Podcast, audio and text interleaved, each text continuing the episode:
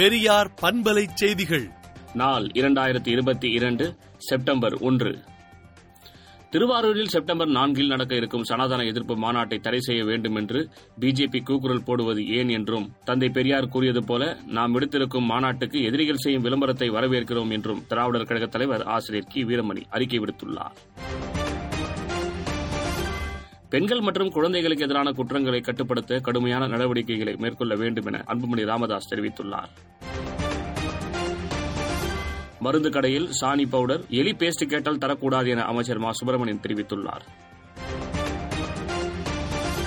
மருத்துவத்துறையில் காலி பணியிடங்கள் கண்டறியப்பட்டு நிரப்பப்படும் என மக்கள் நல்வாழ்வுத்துறை அமைச்சர் மா. சுப்பிரமணியன் தெரிவித்துள்ளார்.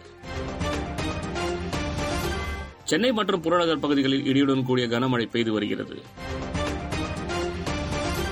டெல்லி சட்டப்பேரவையில் நடந்த நம்பிக்கை வாக்கெடுப்பில் முதலமைச்சர் அரவிந்த் கெஜ்ரிவால் வெற்றி பெற்றுள்ளார்.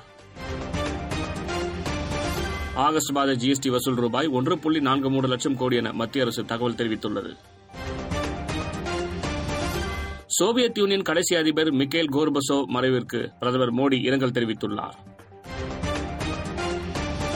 பாகிஸ்தானின் வெள்ள பாதிப்பின் ஒரு பகுதியாக நூறு கிலோமீட்டர் நீளத்திற்கு உள்நாட்டு ஏரி உருவான காட்சிகளை செயற்கைக்கோள் படம் பிடித்துள்ளது. பாகிஸ்தான் முன்னாள் பிரதமர் இம்ரான்கானை கைது செய்ய தடை நீட்டிக்கப்பட்டுள்ளது. தைவான் கட்டுப்பாட்டுகள் உள்ள சீன கடலோர பகுதியில் அமைந்துள்ள தீவின் வான்பரப்பில் பறந்த ஆளில்லா விமானம் ஒன்றை தைவான் ராணுவம் இன்று சுட்டு வீழ்த்தியுள்ளது. மனிதாபிமான அடிப்படையில் பாகிஸ்தானுக்கு அமெரிக்கா நிவாரண உதவி வழங்குகிறது. விடுதலை நாளேட்டை விடுதலை டாட் இன் இணையதளத்தில் படியுங்கள்.